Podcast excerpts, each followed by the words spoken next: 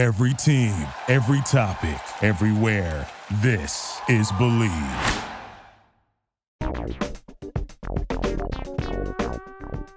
Okay, where did I lose my virginity? What city did I lose my virginity in? What city? Yeah, what city? Okay, I do know that it was not in the U.S., right? It was not in the U.S. Was it in Palestine? That's not a city. I kept it specific enough to the city. Which city in Palestine? Which city in Palestine? Yeah. Palestine is not a legit enough answer? Nope. This is horrible that this is how we're talking about Palestine, though. Which city? This would mean I would have to have an extensive knowledge of Palestinian cities, and unfortunately, I do not. Where was Jesus born? Jerusalem. Oh boy. Fly, fly, oh to be a fly. Fly, fly, come and be a fly on the wall. Hello there. Our house is a mess, y'all. Come on in. Ooh. A little finger action there. Welcome to Fly on the Wall and Podcast, the show about dating, about parenting, about some ghetto-ass relationships, and doing what? Recording it all for the world to see. I'm your neighborhood-friendly black girl, Amber. I'm Ben. I'm ready here to blow your world right up. And as you can see, Happy Valentine's Day. Yes. We wanted to be festive today. We are recording this a little bit in the future, so I'm just going to say this, Ben. I'm going to tell you. We might be in the future as well. Yes. We're recording in the past. We're recording this from the past. Greetings from the past. Hello to the future. Right? Amber's always been a little tense, which means that she doesn't know how to work her tenses. Okay. We are recording this a couple weeks before Valentine's Day. Not too far in advance. But I'm telling you right now, I need you to listen to me. Are you listening to me? I'm listening. Are you looking at me? I'm looking at you. I'm not picky this year for Valentine's Day, babes. Okay. Okay. This might be our 9th or 10th Valentine's together. But I gotta pick something. No. I'm going to tell you what I want. Okay. Are you ready for this? I'm listening. For Valentine's Day this year, on February 14th, on the edge of my freaking seat. What is she gonna ask? I just want a delicious, crispy chicken sandwich. That's it. That's it. I can make that for you. I don't want you to make it. I can make it. I have a good buttermilk recipe. No, because we run the risk of things going awry. I just want to go to a spot and have a juicy. I want to unwrap it and have a juicy bite of a delicious crispy chicken sandwich. What do you want for Valentine's Day this year? I always. Just give me time doing something that we would not normally do. So going and seeing a movie like The Boy and the Heron, or going to see Godzilla Minus One. Do something. Well, you saw that. We'll get there. Yeah, do something that I want to do. Play a board game. Do something. Some nerd thing. Okay. I love time. Time. So is board so game important. For you, chicken sandwich for me. Mm-hmm. Deal. That's all we want. That's all we want. All right, Ben. Since we are so in love, I want to see how much you know the love of your life. I have not showed you these questions yet, and I told you to prepare three questions for me. So Ben and I are going to see how well we know each other. There should be one definitive answer with this. What's great is if you're watching this on YouTube, we're going to put the answers to the questions in the middle section here, so you'll be able to see it while Ben's answering it. He has not seen these questions, I promise, and I don't know. They're not open-ended. I don't know what you're going to ask. They're direct answers. You ready for your first question? Yeah. Okay, if we're at a bar and Amber wants to order a drink from the menu, a nice little fun cocktail moment, okay, what is she likely going to order? A margarita or a Moscow Mule. Why? Because she likes a little salt for the margarita. She likes a salt. And then a Moscow Mule she likes that fizz. Gotcha. That was good. Yeah. I definitely will say correct on that. I want to keep it simple. I tried to be a gimlet girl for a season of my life. Oh, yeah, you were doing gimlets. I was doing the gimlets. I'm like, I don't like gin. You know what? I like tequila. Yeah. We were looking for tequila and salt. But, yes, salt is my preferred flavor profile. Good job. Okay, you got the first one. What is the first movie that scared Amber? This means I went to a scary movie. And you ran out The Sixth Sense. Dang, you answered that well. Yeah. You know that. Okay. You ran out. Yeah, you were. And the scene, too, I remember you told me the scene where they seal the hanging bodies. Yes! Oh, my God, you listen to me. I'm not going to be as good. I listen to you all the time. I'm not going to be as good as you. She looks so good. She looks like a fresh period right now, everybody. That you are fertile. I was going for, like, Queen of Hearts chic. Yeah. I was thinking fertile, like, I just had a period. Like, I'm ready. I am ready. Come inside me. Like, I can still have babies type of thing. Because red is the sign of life. Fertility, blood, gushing, like gore. Question, like, you look so good. Number 3. Was that too much? Which? Too much? No, you're fine. It was too much, but we're going to keep going. Which of your habits irritate me the most? There are a lot.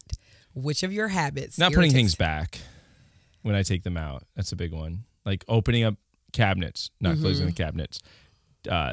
Walking the dog, taking the leash off, not putting it back. Not putting things back. Not putting the keys back. You always complaining about the keys not being put back.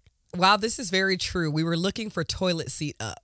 We were looking for toilet seat. Well, that's seat putting up. Back. I kept it broad enough. I don't put the toilet seat back. Putting things back the way they are or supposed even, to be. I would have also accepted not flushing the toilet as well.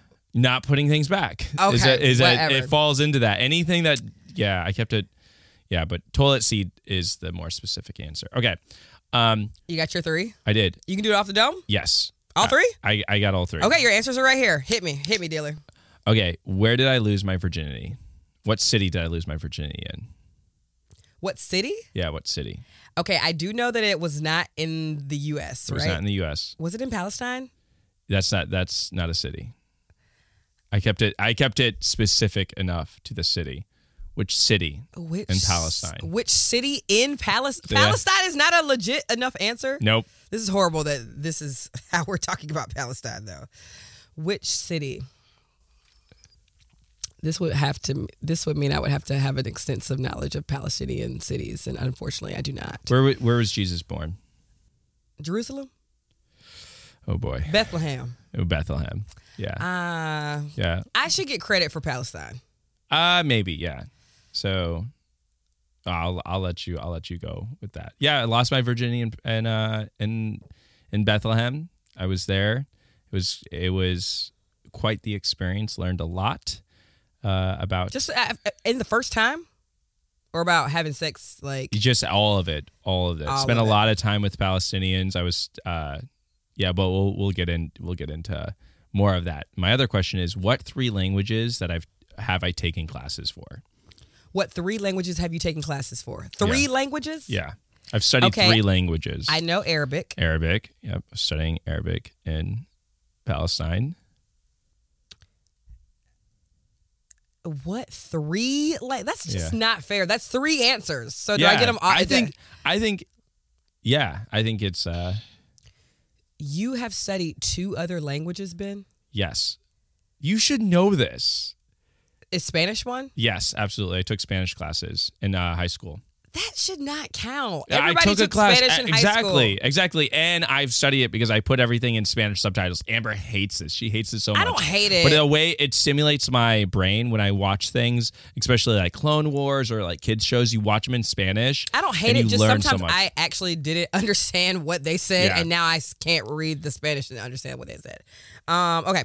So Arabic, Spanish, and there is another language that you took. I studied in college. I took 2 years of it in college. You took 2 years of this in college. I'll give you a hint. No. Is it super specific? No. It's pretty general. It's a pretty general one. It's a romance language, too. You didn't take French. We were practicing. Yeah, I did take French. You did? Years. Yeah, I took 2 years of French in college. I could have fooled you. I didn't. I was not paying attention. You know, I was actually playing this game online. I had no clue you took French, Ben. That was, but I think I did mention it because when we went to Paris, I was studying. Like, I love languages. How long did you take French in college? 2 years. You have to the undergrad. You took I had 2 years two of French, years, and I don't know anything. Not a single. Like we went to Paris, and you were not helping. I could read it a little bit. Some of the vowels and stuff. You know, I need to see your college transcript. Okay. I need to see your college transcript. Okay, what's the last question? Because that was a 3 answer question. Okay, the last one is, if I wanted to die, how would you go about killing me? I mean, there's kind of like no wrong answer. That's not a specific... There's a specific way I would like to die. If I wanted to be euthanized, how would it be? We watched a documentary about it. Okay. I do know... So you would want to go to Sweden? I would want to go to Dignitas? Wow, that's it. That was literally it. That was the specific answer. I was like, Dignitas and Sweden. I mean, well, you just said we watched a documentary about it. I know, but it was sort of hard. It was sort of a hard one. So those who've not seen this... So why don't you say, like, what is the way I want to die? What is the way that I want to... Because I feel like you asked me, like, how would you kill me? I'm like, I can say whatever I want. Yeah, how would I want you to kill me? How would I want you to kill me? Just say, how do I want to be killed? How would I want to be killed? Yeah, that's a because better, it's that's hard because it's like, well, how do I want to kill you or how? Okay. Yeah. So, and I do know that you don't want to be, you don't want a funeral. Yeah. You want to be cremated and then you want to like become a tree, right? I would love to be like, I want your ashes or no, you want me to donate your body to science. I would like that.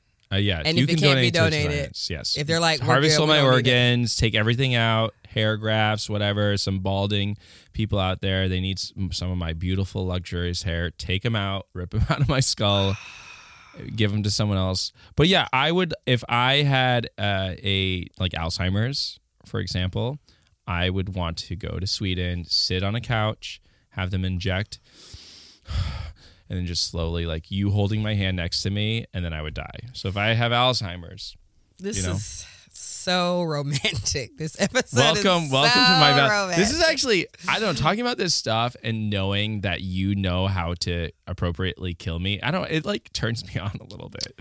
It's like kink. It's death kink. You have a death kink. Is that death kink? I think so.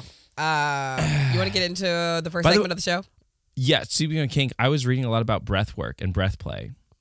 And actually, there's lots of different kinds of breath play, like putting your, because Amber and I went to this munch, which is basically like a non-sexual setting where you talk about BDSM kink stuff with other people. And one of the people we were talking to, their pronouns, I think, were she was saying that like breath play in dungeons and many dungeons won't allow it because it's too dangerous. But there's many kinds of breath play. A lot of people think just choking is breath play, but it's also like covering the mouth, right? Or like you could tell the person hold your breath. There's lots of fun like little kinky ways to play with your breath. Gotcha. So or like sharing breath back and forth. I don't know. So I was like, oh yeah, because like choking can be fun. I guess it's a little scary. It's like, but there's other ways to do it. I feel you. Like holding your nose, you don't have to be dangerous with it.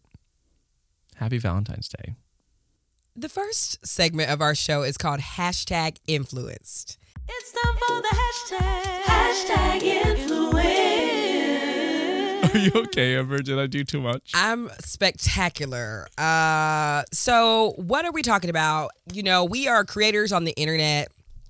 And we try to keep up with what's going on the internet. And right now, what's really hot on the block and very scary is deepfakes.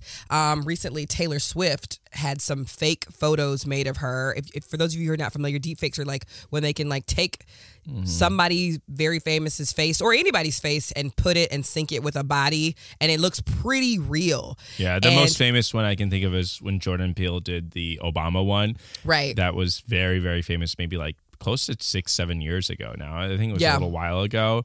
And that's when I first heard of deepfakes or even saw it. So, So Taylor Swift was a victim of the deepfake. Yes, and the Swifties were not having it. So these photos were circulating on Twitter or X, and then the Swiftie gang were like, nope, that is our queen. Like, this is fake. Take it down, take it down. What and was so the picture now even of? I don't know, but it was very clearly of her doing some like sexual acts or something like that. Like you cannot find this on the internet now. And it's like if you, at this current time, if you search Taylor Swift, X will say like something is wrong, like you cannot find or whatever. So the fans are like, had her back, got these photos swept up the internet like immediately. So fucked up.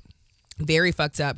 And I was reading a lot about how this is obviously going to just start to happen to a lot of women specifically. It says it is morphing women's faces into porn, stealing their identities, coercing sexual expression, and giving them an identity that they did not choose. And so how this one professor was saying that deepfakes are just completely an attack on privacy because like you're you're taking these and you're pairing them with something that this person is not sharing or whatever, and it if you feel violated in that way, is essentially what this article was talking about. I remember I was a victim of sort of deep fake, but it wasn't even real. But basically, like, my roommate found this picture of this guy like plowing the shit out of this other guy. It's like ass in the air, and then he put my face on that face and put that as my background. Mm-hmm. So I remember, and I was like at a Christian college, so and he was just like a weird fucker.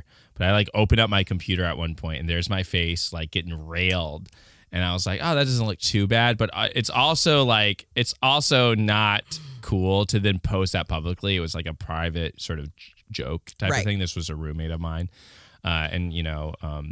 So I think that's a little bit different. But I remember feeling like super grimy at first. And like, how do I do this? You know? Right. Oh. And I mean, it just is like, well, this can happen to Taylor Swift, who's probably got a great social team, a great PR team, great team of like, and all of the fans having her back. Like, this is probably going to start happening to everybody. She's probably going to write a song about this. Maybe I feel like she could. It might not be explicitly be about this, but just like about feeling violated and used, the violation for sure. Yeah. Like, and it's so interesting because in some ways this is being celebrated and monetized. For example, I'll tag this in the episode notes. I found this account on TikTok. It's called like Deep Tom Cruise. Deep Tom Cruise. Okay. Oh, I've seen this. And it is all deep fakes of like a younger looking Tom Cruise and this guy, this trained actor who like is very good at impersonating Tom Cruise. And if I show this to my mom, she would not think it was fake. And what is the worst part for me personally is that account is verified on TikTok. And as somebody who I have applied, I'm going to make this about me for just a second. I have applied for verification on TikTok no less than 10 times. So it is incredibly frustrating that a deep fake of Tom Cruise that has 5 million followers is verified and likely monetizing. Sick. And not that I need that money to go back to Tom Cruise, but that's just so strange that is allowed. And I was looking up, the New York Times had this great article about like 5 ways to regulate AI. Like, other countries are actually trying to start doing something about it. Like, I was reading in Europe, for example, when it comes to like deepfakes and stuff, what they're gonna start, Europe's like, you can do whatever the fuck you want. If we find out you're doing it, we get 6% of the money that you're making. Tax them for it. Yeah, they're taxing for it. So you can make as many deepfakes as you want, but you giving us a cut. And then China's trying to regulate it as well. They're basically saying like every synthetic AI video that is generated, unless you want to go to jail, you have to put on there that it's a deep fake, like via a watermark or something like that. I feel like that's very reasonable. I think it is too. I think it is too. And so I was reading like, what is the U.S. trying to do? And Biden was like, just regulate yourselves. Like, the Biden administration, that was the response. That's the laissez-faire kind of like, we'll let businesses do whatever you want. Well, the Biden administration is essentially telling people that like, we are going to let these platforms regulate themselves. So he's not telling the users regulate yourselves. I wonder who's supporting the Biden campaign. It's like, who's giving Biden money? Right. So it's like companies. So Biden is telling like X, TikTok, Meta, all the girls like, regulate yourselves. We love the free market. Do whatever you want. But I promise you, if they taxed them, like tax people who are making AI. Like, just tax people for stealing, like... Kids in schools could get computers. All kids in schools could literally, like, I think this deep Tom Cruise account would probably just pay the fine and keep making content, and then that money could be used to, like, do something for the U.S. economy. Yeah. Right? Yeah, I think he does clarify that he's not... That account clarifies that he's not Tom Cruise and his... Yes, and I think this account has also started putting, like, hashtag deepfake on it. I think that's great. But why is that account verified? Funny. Why is that account verified? That's TikTok's fault. That's fucked up. You should be verified, Amber. I verify you. I would verify you, too. I'm cool with not being verified. Fresh. Look at that. She looks so good. I'm cool with not being verified on TikTok. Just don't verify a robot. Just do be that side. It's cool if you're not verifying me. But what's frustrating is that robots got... like clout out here. So here's the thing about verification. Once you're verified, it's easier to prevent people from like stealing your content and shit. And so you're sort of salty because, and we should both, we're both salty, but you are extra salty because you discovered that someone got like 13,000 followers reposting your videos. All of them. All your videos. And some of these videos, 2 million views or something. Yes, and so with the baby. I'm just like, dang, that could have been 13,000 followers for us. Like, we need those followers. And people were messaging me like, girl, did you make a new page? Like, I love followers. I'm like, no. So I have lots of spam account pages. Yeah. And some of them aren't performing well, so I'm like, whatever. But this was the first one I was like, I have to report this to TikTok because, like, copyright this person, it would be so easy for this person to start DMing people, posing as me, and scamming people and asking them for money and things like that. Like, I literally. Want that.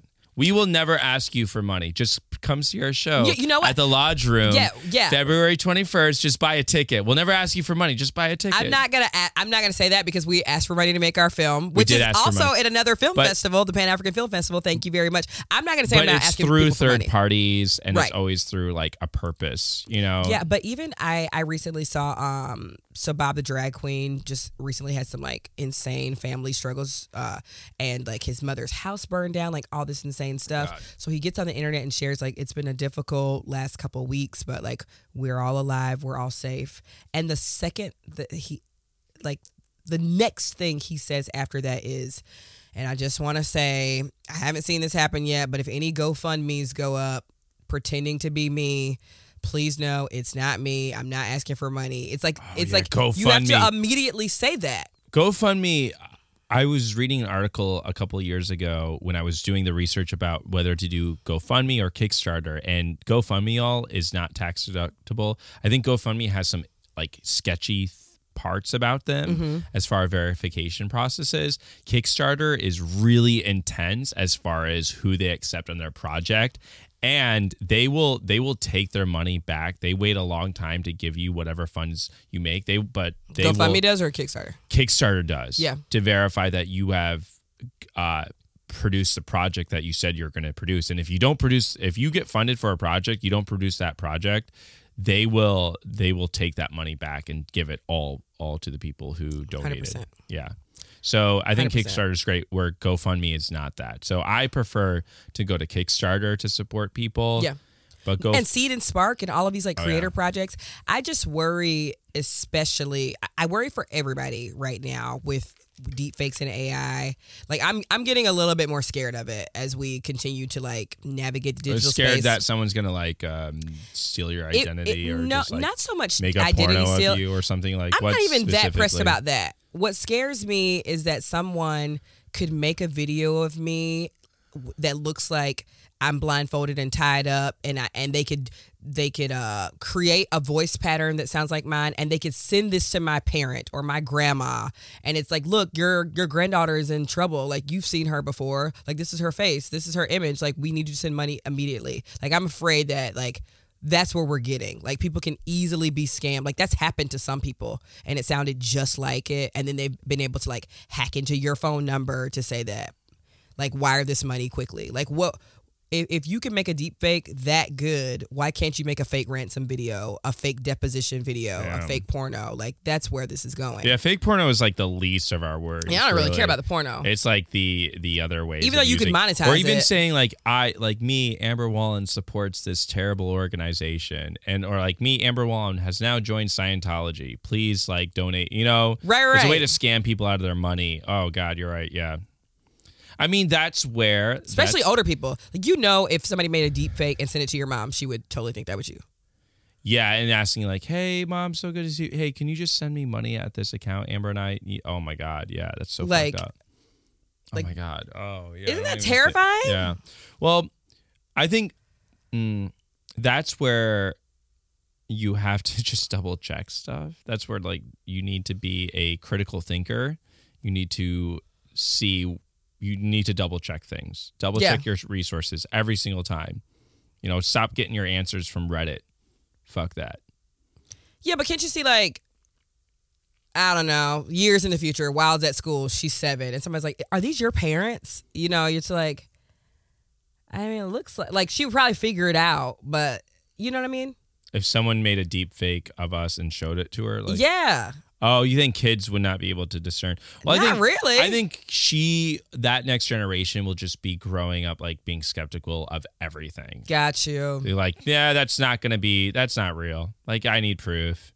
Yeah. You're right. I need extra proof. Well, hopefully. Certain kids. Yeah. And that's always been the case for critical thinkers. Or so what happens? The propaganda machines. She comes home and she was like, I was totally in detention. Like, turns the video and I'm like, is this are these deep fakes getting really good, or were you in where you said you were gonna be? Yeah. You know what I mean? Well, deep fakes then just become a form of like animation. Right. And then what's the line like you know that like that robot, Lil Michaela, that has all those Instagram followers. Yeah. Like, she's like fully a robot. She's verified. But that page claims like this is a robot, even though it's made money, da-da-da-da.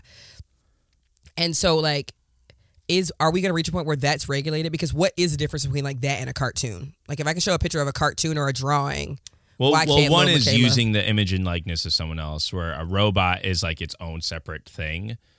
Like, it's the impersonifying or the stealing of someone's identity. Right. One is identity theft. One is like creativity. Right. Yeah. Which one is which?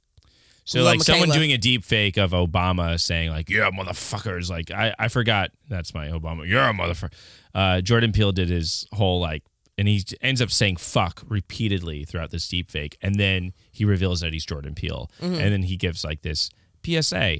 That right there, if that was done without irony and trying to, you know, damage a person's reputation, that I think needs some sort of regulation, some sort of consequence, a fine, you go to court, defamation, whatever.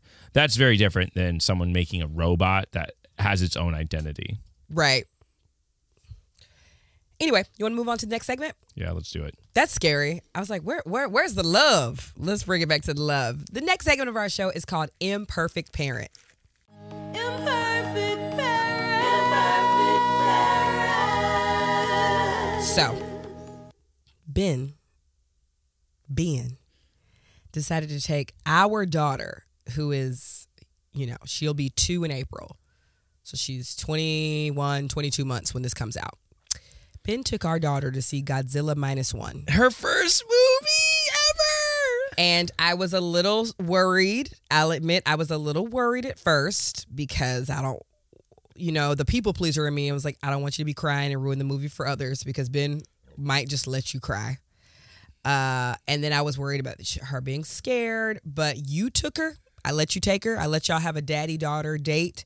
And why don't you tell me how that went? So this all started about 2 months ago, where I basically begged Amber to go see Godzilla Minus One. I'd asked you in Georgia. I asked you in California, 2 separate states.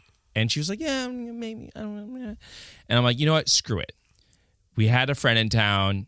Amber was like hanging out with this friend. So I was like, you know what? I'm just going to take my daughter to go see this. Right. I asked the internet. Most of the people on the internet was like, absolutely not. Don't do this. But I don't listen to advice. Why did you ask the internet then if you didn't want to? I just wanted to see what they would say. But I did go in the understanding, I'm going to take Wild here, that I would have to leave at any moment if she got too rowdy. So the first thing I did, I loaded up with like apple juice, applesauce, cheddar bunnies. Bunnies. Like all, she says, cheddar bunnies. I load up with all these snacks, right? And then I go into the theater, and basically the way it worked was that she went in for free. She's under 2 years old, so I didn't have to buy a ticket for her. So I saved like $11 there. And then none of the handicap spots were being utilized, so I was able to park her stroller. And so she sat in her stroller. We watched it from there. 8 ounces of milk later, 2 juice boxes later, 2 applesauce pouches later, and probably like a box of cheddar bunnies. We watched this amazing film. It's black and white. It's in Japanese. It's a foreign film too, right? It's a foreign film. It's in Japanese. And at one point when Godzilla first shows up, she like started. So I had to take her out of her stroller, and she just cuddles with me. And we're watching it the whole time. She's talking throughout it, and when the baby shows up, she's like, baby, scary, Godzilla. She says Godzilla. It was an absolute wonderful turn around experience. And be like, is there a child in here? Yeah. So one person did turn around. My man Stefan, like he turns around. Why do you know his name? So Stefan turns around and he's like, huh? I see him looking, and afterwards he's like, are you Ben? He's like, I'm like, yeah. He's like, ah, oh, it's so great to see you. He was like so excited. I was like, hey, I'm like, I hope she didn't bother you. He's like, not at all. He's like, actually, I recognized Wild before I recognized you. Blue. And I was like, that's fair. Wild is more of the star. Ooh. And so we talked for a moment. I was like, how'd you like the movie? And he's like, yeah, it was great. And it was very wonderful. We had a great connection. Stefan was dope as shit. So, if Stefan, you're out there, thanks for being super cool, saying hi to us after the movie. And then I realized that, I mean, that was the day I realized that the purpose that you have children is that you can force them to do things with you that no one else would do. And in this case, it was going to go see Godzilla Minus One. We go to the movies all the time. Not to see, like, I wanted to see this Godzilla Minus One. That no one expected this movie to do well. This movie was supposed to have like a week. Right? Yeah, it was supposed to have a week run.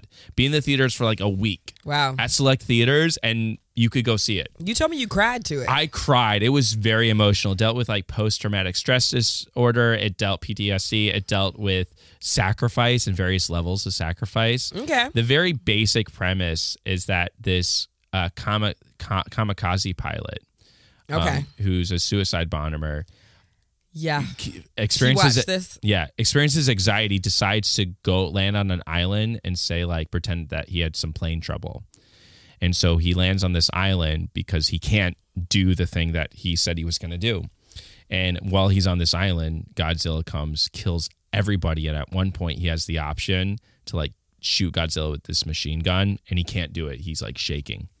So the movie sort of follows his story, and at certain points throughout the movie he questions like whether Godzilla was even real or if he's just suffering from PTSD, and it involves him like adopting a little girl, and so that little girl like Wild kept him like baby, and then him finding new friends and trying to build his life after this war.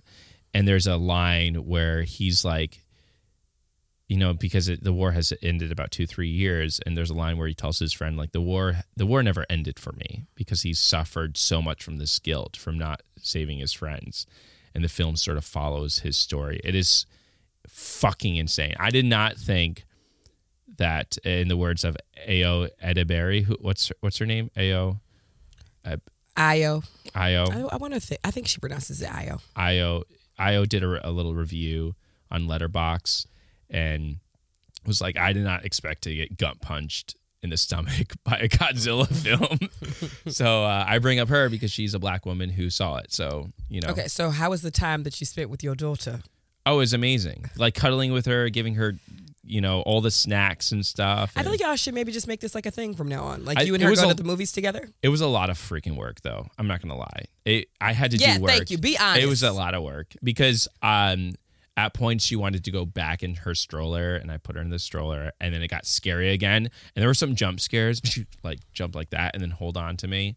So it was a lot of work. I had to keep on feeding her, make sure her snack things were filled, make sure that her milk was filled. Then we switched the juice, and like, so I'm in the middle of the dark, like opening up this juice and like pouring it in. I'm like trying to get like opening up her snacks. Like I do still think y'all should just go on your cute little dates and everything. I do. So. Yeah, I think for me, the fact that she sat through a 2-hour movie was poor incredible. Baby. She enjoyed it though, and it wasn't. Oh, you asked her. Yeah, she was like, how'd you like the movie? She's like, Godzilla. Yeah, she was. Rah! She did come home saying Godzilla. She did. Which is very cute. Yes. I love that for y'all. It was so good. Okay, you're opening my mind. So how have you helped your daughter this week?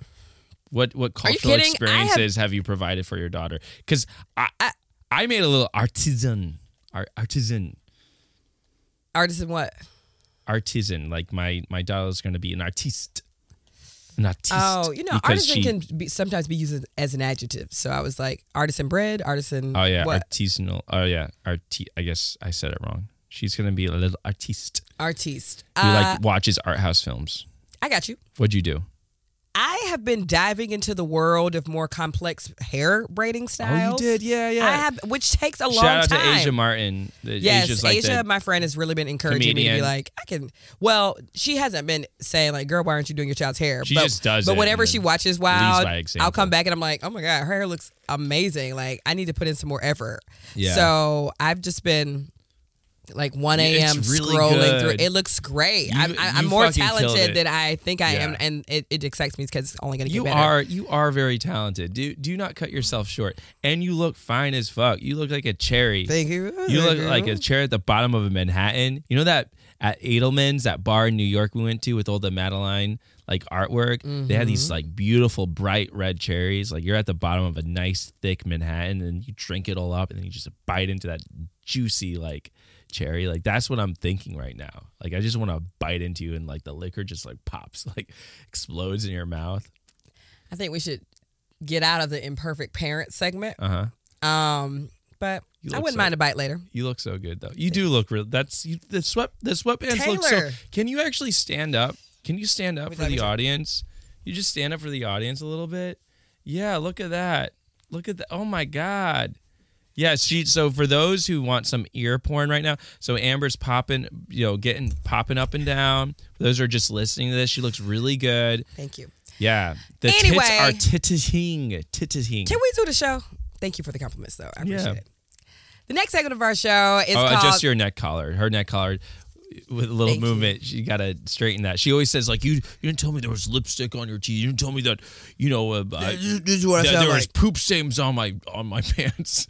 Why did you tell me that, Amber? What did you tell me that, Ben? That's not the question I be giving you. That's the question you be... The next segment of our show is called the I Do's and Don'ts of Relationships. I do, I do. I do, I do. I do, I do. I do. Oh my God. I love that. I love that for you. We have two fun questions. You know, this is our episode that's all about love and cherries at the bottom of the glass. So naturally, we have two women in peril. Let's go. Let's go to the call, shall we? Oh, before we get into these.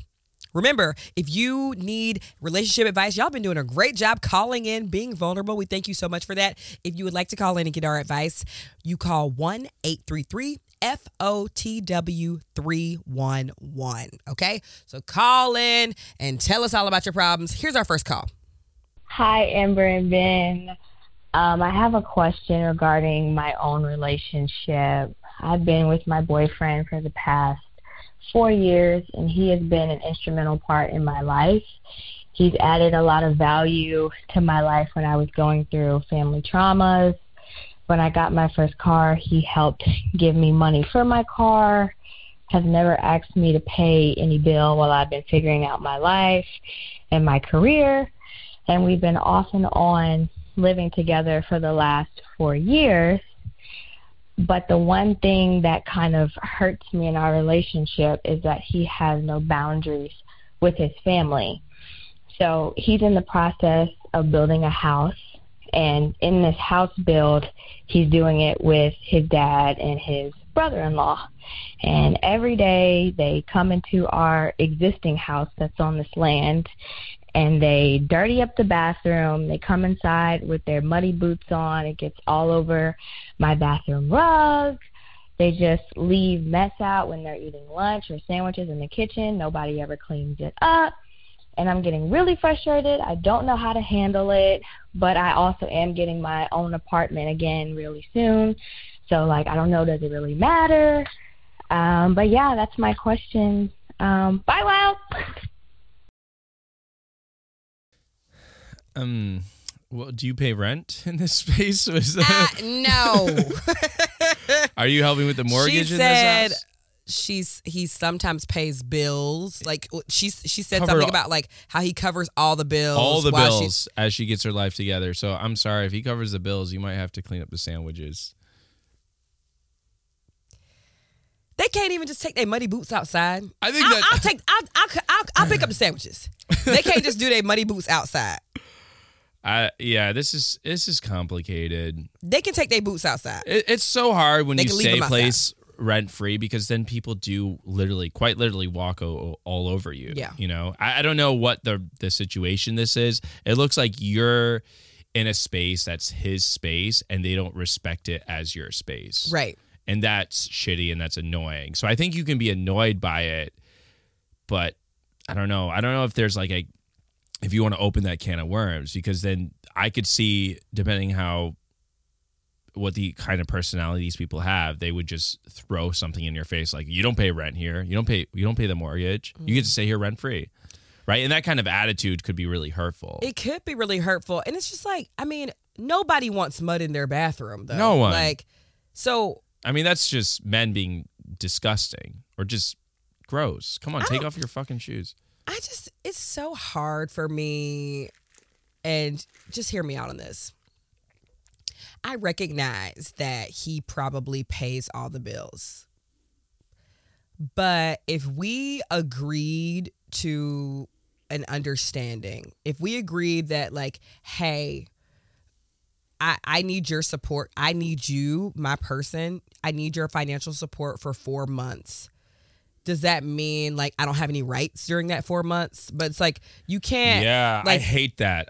Right. I get what you're saying. I get what you're saying. That's how, like, right now, a lot of people operate it. A lot of people are like, well, until you, like, I agree to support you for 4 months, and until you pay a bill, I can do what I want. And I think, I don't like that. I hate that. For example, if we were to go on a family vacation, and we were to pay a little bit extra to, like, say an extra night, and everybody in the family vacation paid a little bit less, I wouldn't be like, well, we paid extra for this Airbnb, so we get to have more of the house. No, like, we all did this together. Which sucks. I know that a lot of people probably wouldn't agree with that, but. Like, we agreed to, like, we're all saying, I'll just use my family together. Like, I was like, hey, we're flying in to the East Coast, and everyone had a certain budget, and Amber was like, hey, let's get there a day early. We'll just cover the extra expense for that day. Right.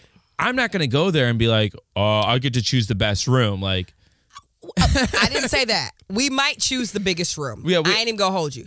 But you know what we're not going to do? We're not going to say, well, we don't have to clean up after our own dishes because we bought this. But even then, that's what I don't like. We probably wouldn't choose the biggest room because there's other people coming with 2 kids. You know what I mean? Yes. So, like, we wouldn't do that. We wouldn't do that. That's not how we operate. Yeah. But I know some people operate that way. It's like, well, you're living here free. You're doing this thing for free. No. And I've had to catch myself jokingly saying that at the house, too. Like, it's like, oh, Ben, I make all of the bills. Right, like, you need to, I was like, no, I get to relax too. Yes. Well, my problem is, like, if I'm paying all the bills, that doesn't mean I never have to clean a dish. Correct. Like, that's the issue. Yeah. What's frustrating is when I pay all the bills and I'm cleaning all dishes. I'm also holding that phone, crazy. Right? Getting footage. You are, I'm doing behind every video. Name. Yes, yeah. But behind every video, you were either in it or holding the phone or helping me edit it. So I'm reading the script. Success. I'm like, hey, this doesn't work. I think this works. Go this direction. You are. So there's this idea that like, if I pay more, I deserve more. Exactly. And I don't like that. It comes back even when we were paying rent somewhere and the person below us was paying the mortgage, and you were doing, like, I think in the middle of the day, you were, like, teaching a yoga class, and our landlord was like, you need to be more quieter because she owns and you don't. And at that point, I was like, yo, go fuck yourself, dude. Yeah, like, I'm still a human being, like, and you agreed to support me financially. So maybe sure, she helped clean up the sandwiches, especially if she's there. Maybe she helped clean up the sandwiches. But, like, y'all are grown men stomping around in mud all day. You could easily just leave your shoes outside. Pick up a sandwich sounds like a misogynistic like thing. Like, you can clean up your own shit. Well, I was joking by that before. Of course. I recognize, like, these men might have a tight window to eat a lunch break, and they might not be able to clean everything up. Yeah. So it's like, y'all, I'm sorry, but, like, we're working on the property. We're working on the land. We just got to come in, eat a quick sandwich, and be out. Like, I see that. There is no need for your mud to be in the house. Like, that's what I'm like, I draw a line there. Why do men, like, workmen don't like to take off their boots? They're like, I guess it takes them longer to lace it up. But that happens all the time. Yeah, and I would like, tell my boyfriend, because he's probably unaware that they're tracking all this dirt in the house. You know what you can do? You know what I would recommend her doing? And this is, get those little shower cap shoes. Get the shower cap shoes thing and be like, hey, and it's sort of a passive aggressive way of addressing the issue.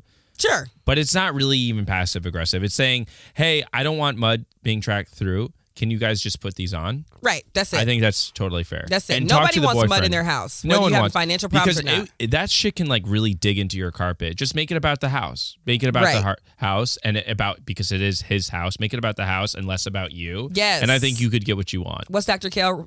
Raquel Martin says? She's like, you deserve a clean space. Like, you work so hard, baby. You pay all the bills. You deserve to have a clean floor too. It. Next caller. Next caller.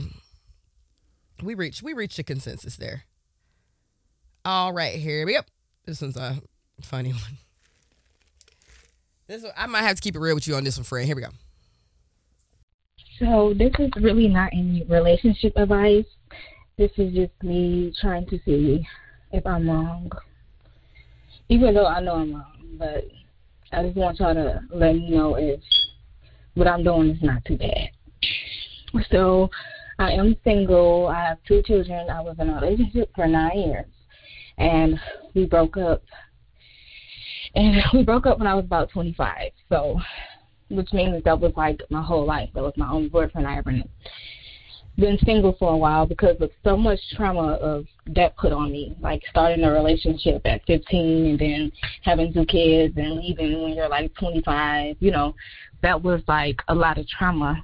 So I always said I didn't want to get in a relationship because I wanted to heal from that, because that was a lot. So now I have men attracted to me that are men who is way older than me. Can you guys give me any answers as to why most of the men that are attracted to me are way older than me? It's one guy in particular that I'm just kind of talking to. I met him in an Uber. But he does a lot for me. Like, he does everything, but he says he's married. So tell me if I'm wrong. He's married? Mm-hmm. I mean, what kind of marriage? No. Is it a loveless? They probably. Is it a loveless marriage? Is it a marriage where the polyamory is okay? I mean, likely not if she's feeling like, am I wrong? Because I feel like she would have said like, but they're in an open marriage and it's cool. I'm going to say this. And I'm not even going to say this like this couldn't have happened to me at some point in my life. When I was in 9th grade, I dated a senior in high school. So I was like 14, 15, and he was 18. And after him and he cheated on me. I never had sex with this guy because I was just still like, I know I don't want to do that yet. I know I'm not ready for that yet. But it felt so good that an older man was into me, you know? Was he the first one to suck on your nipples at that place we went to? No, Ben. We were like driving. She's like, and that's the first place. That's the place where I got my nipples. Oh, it was the bowling alley. We drove by the bowling alley, and that's the bowling alley where I got my nipples sucked on for the first time. The answer to that is no. Oh, let me give me a second, because this isn't really a funny thing to talk about. So I'm just gonna curb your stupidity for a second. So what the reality is that like older men prey on young girls because they're easily manipulated and they're easy to make feel like special. Like women my age don't get you, like they just don't get it, and you get it. Like there's just a lot of that happening. You see why I kind of you know swatted you away like a fly. So even though you are 25, there's like this person that you have been dealing with for 9 years, aka since you've been 15, was likely grooming you. And maybe like we just don't have the language for that sometimes, but like if a significantly older man is constantly like looking to date you, like they like to manipulate young women. I don't think that was her situation when she was 15. How old was she? She never shared how old the father of her children were, but I feel like there's a reason she didn't share. Okay. And she said they were together for 9 years and they have 2 kids, and now she's 25, and now another older man is pursuing her. I thought that she was just getting back in the dating game and that older men are only interested into her now. You're assuming that older men has only always been interested. Yeah, because I feel like she explained because it was like, why are older men pursuing me? Yeah. So even if it's then versus now. older men have always been known to prey upon younger women. Right. And she's asking, why is that the case? And I think you gave a good answer for that. Right. And then her other question is, should I be the other woman in this situation? Is it okay to be the other woman if he's providing something for me? I mean, you're the only one that can answer that. I don't think, like, I don't believe in the... Yeah. And well, there has to be some level of, like... I cut you off. I'm sorry. No, it's like he's practicing unethical non-monogamy. Right. And if you're okay with that, then go for it. But, like, just be ready for shit to blow up. 100%. 'Cause it does blow up, you know. Well, there's this... I think Rena, who we just had on the show last week, put it so eloquently when she was saying, like, sometimes in life we just want to be chosen. Mm-hmm. Well, this person will accept, like, this caller is like, if they want any scrap of me, that's enough. Yeah. Like, and that's not enough. Like, it's not enough to be like, well, I'm married, I already chose somebody else, but, like, you cute, you want to hang out. Like, that shouldn't be enough for you to, like, because it sounds like what you want is a full-time person, a full-time, like, someone who's going to love you, support your kids. So you shouldn't just deal with or settle for some guy who literally is telling you off the rip that he cannot give his full self to you. Yeah. She also implied that people her age are not attracted to her. And I think she's wondering about that as well. Because she's like, only older men are attracted to me, which begs the question, why aren't people my age attracted to me?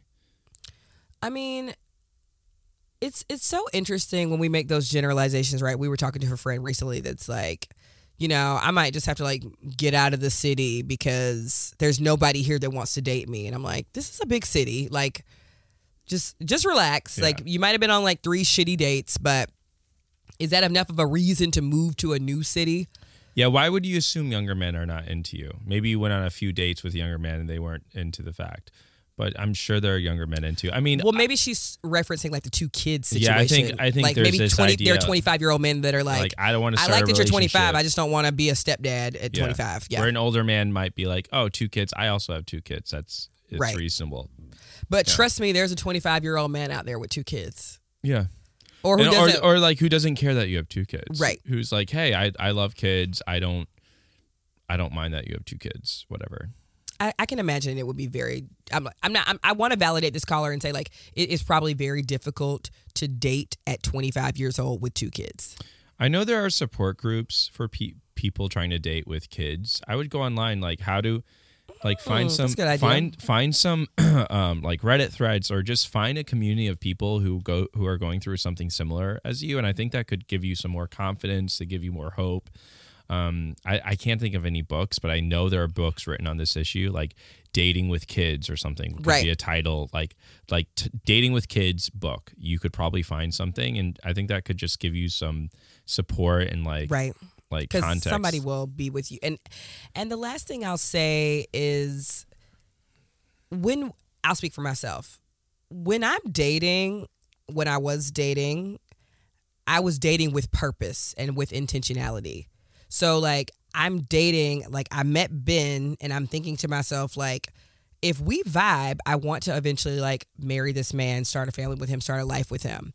So why would I, at the starting point, entertain someone I know I can't maybe one day marry, maybe one day start a life with, because they're already doing that with somebody else? Yeah, and that's the question she should be asking, because I think she would reveal some parts about herself, which is like, I enjoy the attention, I enjoy the sex, and if that's all you want, continue doing it. That's fine, but right. If you want something else, if you're looking for something that more long-term, like, just figure out what you want. Agreed. You know, and, like, even write down everything, like, what do I want? And find that inner knowing, because then that will guide you how you're going to navigate different relationships with people. What do you want, Ben? I want that, like, red get up, but, like, in my style. It looks so good. You look, like, if we both were, yeah, you look great. Thank you. All right. You want to get into our last segment of the show? Yeah. The last segment of our show is called Shelfie. I have one thing that I want to talk about. It's not so much a book that's on the shelf, but it is what I'm watching right now, and that is RuPaul's Drag Race. We have a new batch of queens. I'm watching, y'all. I'm claiming that either, like, my top three faves right now are Nymphia Wind, Q, and Sapphira. So stay on the lookout for those queens. Who's the queen who does like the bigger girl who does like all the flips and shit? That's so cool. Her name is Maya, and again, we're recording this in the past. So if this person's been eliminated by now, here's why I probably think she will one day be eliminated. So the episode that I've watched so far, there was a sewing challenge that she did. So it's interesting because like it's 2024. Drag queens, you have to be able to do many different talents. The game has been upped. The game has been upped. This is the Olympics of drag. So that is so great that you can do backflips at brunch. Can you do comedy and improv? Can you do a roast? That's Can funny. You do a sewing challenge? Yeah. Can you, work well on stage? With like we're looking for the next batch of girls that can do international shows. Not just brunch. So that queen is really talented, and some of the names of queens this season are so bad. This is what it's like. Her name is. This is a black girl, so I don't want to completely shit on her, but her name is like Maya. You go look it up. Go look it up. I'm gonna give y'all some drama that's going on. So apparently, there's this trend where there are certain drag queens who think I can just do something stupid and outrageous, and this is gonna be a formula for becoming a great drag queen. And apparently there's a lot of fun beef going on, that there's a Jimbo copy with like the big tits. I love Jimbo. Yeah, Plain Jane. Fucking awesome. One of like my favorite drag queens ever. Jimbo, yes. Plain Jane is the wish version. But Plain Jane is like, mimicking things and repeating Jimbo's lines. She's trying to be this season's villain, but it's not. It's just like you can tell she wants camera time. Yeah. And so sometimes I'm like, we love a villain. Yep. Like, but if you're gonna be a villain, be 10 toes down in your villainy. Because one time she did something really shady at the beginning of the season, and then when she discovered that, like, maybe everyone was about to find out about that, she was like, "Oh God, like, I really hope this doesn't go that way." I'm like, "No, you're the villain. Just double down and make it funny. When these bitches find out that that's how I voted, it's gonna be on and popping. Like, just sit down in it." So I hate this like. Oh, you're not a real villain. There's a level of immaturity there and a lack of practice, I think. And, right. And, when I watch her do her drag, for me, it feels... Yeah, Ben's obviously rubbing my feet. Yeah, I was rubbing your feet watching it. And I walk in and out of just reality TV show, game shows. They just don't ever attract me. But I do enjoy this for the culture. Of course. To the culture. But I was watching it. It just felt like bad imitation. Yeah. Okay, that queen that does all the flips, God love her. She's a Miami queen. Her name is Maya Iman LePage. Probably from, like, the House of LePage or something. I just, like... That's a lot. I just feel like your drag name should sound like some sort of play on words and a funny pun. Yeah. Something like that. So Maya Iman LePage, that's just some kid's name that I taught. Like that's how I feel about it. I'm like, what? Whereas there's this one queen this season who has pretty bad drag. They've probably been eliminated by now because they just do not know how to paint their face well. But her name is, first name is Amanda. Second name is Tori. Last name is Meeting, like M-E-A-T-I. Amanda Tori Meeting? Yes. That's funny. That's cute. I think she could have dropped the A and it could have been like mandatory meeting. Mm-hmm. Or there's a queen in the past. Does she do like business drag and like funny? No, of course not. Of course she does like sci-fi drag one day and then other drag the next day. Just like lean into the name. Bit and then lean into it. She's a business queen. Yeah. These people need to take some sort of like brainstorming class. They do. The process of like creating a brainstorm and then building off of that. I'm in a short story writing class right now, and the professor is so fucking good and so helpful. But the idea, just the process of coming up with ideas is a process that needs to be taught and practiced. Yeah. And then extracting the best ideas and then building out those in stories. It's very similar to drag. I want to do a drag bit, or I'm going to put a costume together. How do I do that consistently with a style, with a trend. And make this whole thing cohesive. How can I build out my cinematic universe? Yeah. Like, there's this one queen whose name is Plasma, right? So if you closed your eyes and thought about, like, what would Plasma's aesthetic be? What would it be? It would be your suit. You got the blood. You got the blood plasma. Maybe some blood, maybe some sci-fi, maybe some fantasy. No, this queen is like microbiology type of weird shit, you know? Weird mad scientist shit. Yeah. And she enters the workroom and she's like, I'm a 50s queen. Like 50s, like Judy Garland. You know, you're like, change your fucking name. Change your name, doll. Be consistent. Be on brand. Brand building is huge. Brand? Yes. Amber knows a lot about brand building. And I'm slowly building out my brand because I'll like start working on something and then I'm like, oh, is this going to be the brand now? Mm-hmm. Like, I'm making some comedy videos and then Ben pops in. It's like, okay, wait, am I a family brand now? It's like, no, it's like, let's rein it in. I'm Amber. Here's all the projects that I do. Here's who I'm married to. Here's who I parent. But like, this is all needs to live under the Amber cinematic universe a little bit. And of course I love doing the show with you, but like it is, I can totally see it's easy for these queens to like get lost in the sauce. But why is your name Plasma? And then why is your aesthetic 50s? Why is your name Plain Jane? And you walk out like dressed like a hooker. That's not Plain Jane. Lean into the schoolgirl fantasy. Yeah. Like I don't like, not that every look has to be that, but if you're going to name your character something like that, it should make sense. Yeah. I kind of love when drag queens do wordplay names. Like, remember, there's a name that has gotten thrown out of the writer's room in the world of us creating future baby names. And you know me. I'll share with people because I know it's not going to happen. So the name that I love for a male child is Worth. I love a one syllable. I love the alliteration. So it would be Worthe, Worth. That literally sounds like some genocidal pilgrim going out every day to like Worth Wildin'. I love it. I love people. How Worth and Wild sounds. Worth. I would love to name this child. Worth is like a Puritan pilgrim name. Worth? Worth. No, it's kind of like a footballer name or something. Wordsworth. I love how if this kid's first name was Worth, I would put their middle name as Moore, as in Moore. Worth. No. Worthmore Wallin is fire. Ben's not gonna let me do it. Don't be a drag queen, Amber. I know, but I'm obsessed. It sounds rich. It sounds luxury. It sounds bougie. I love it, but Ben doesn't like it, so I'm not gonna name that child that. But I love when drag queens do that. Like, remember that one Australian queen? Her name is her first name is Courtney. Her last name is Act. Courtney Act. Right. So when she says it with her Australian accent, it sounds like Courtney Act. Yeah, yeah. It sounds like caught in the act. Cognac. Yeah. Courtney Act. That's a horrible. Cognac.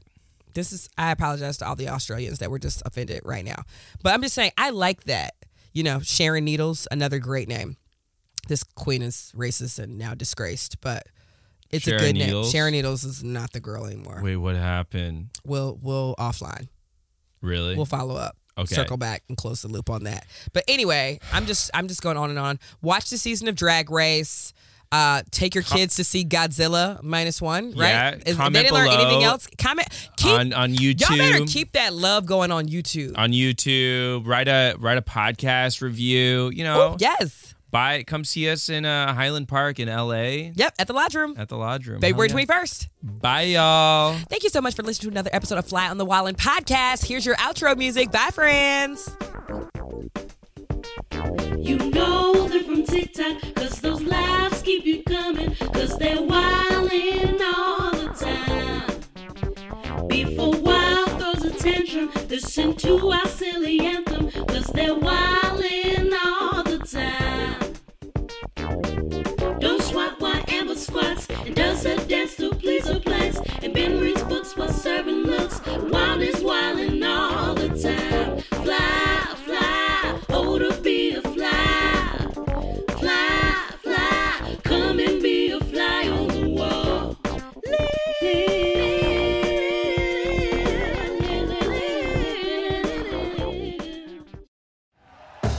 Thank you for listening to Believe. You can show support to your host by subscribing to the show and giving us a 5-star rating on your preferred platform. Check us out at Believe.com and search for BLEAV on YouTube.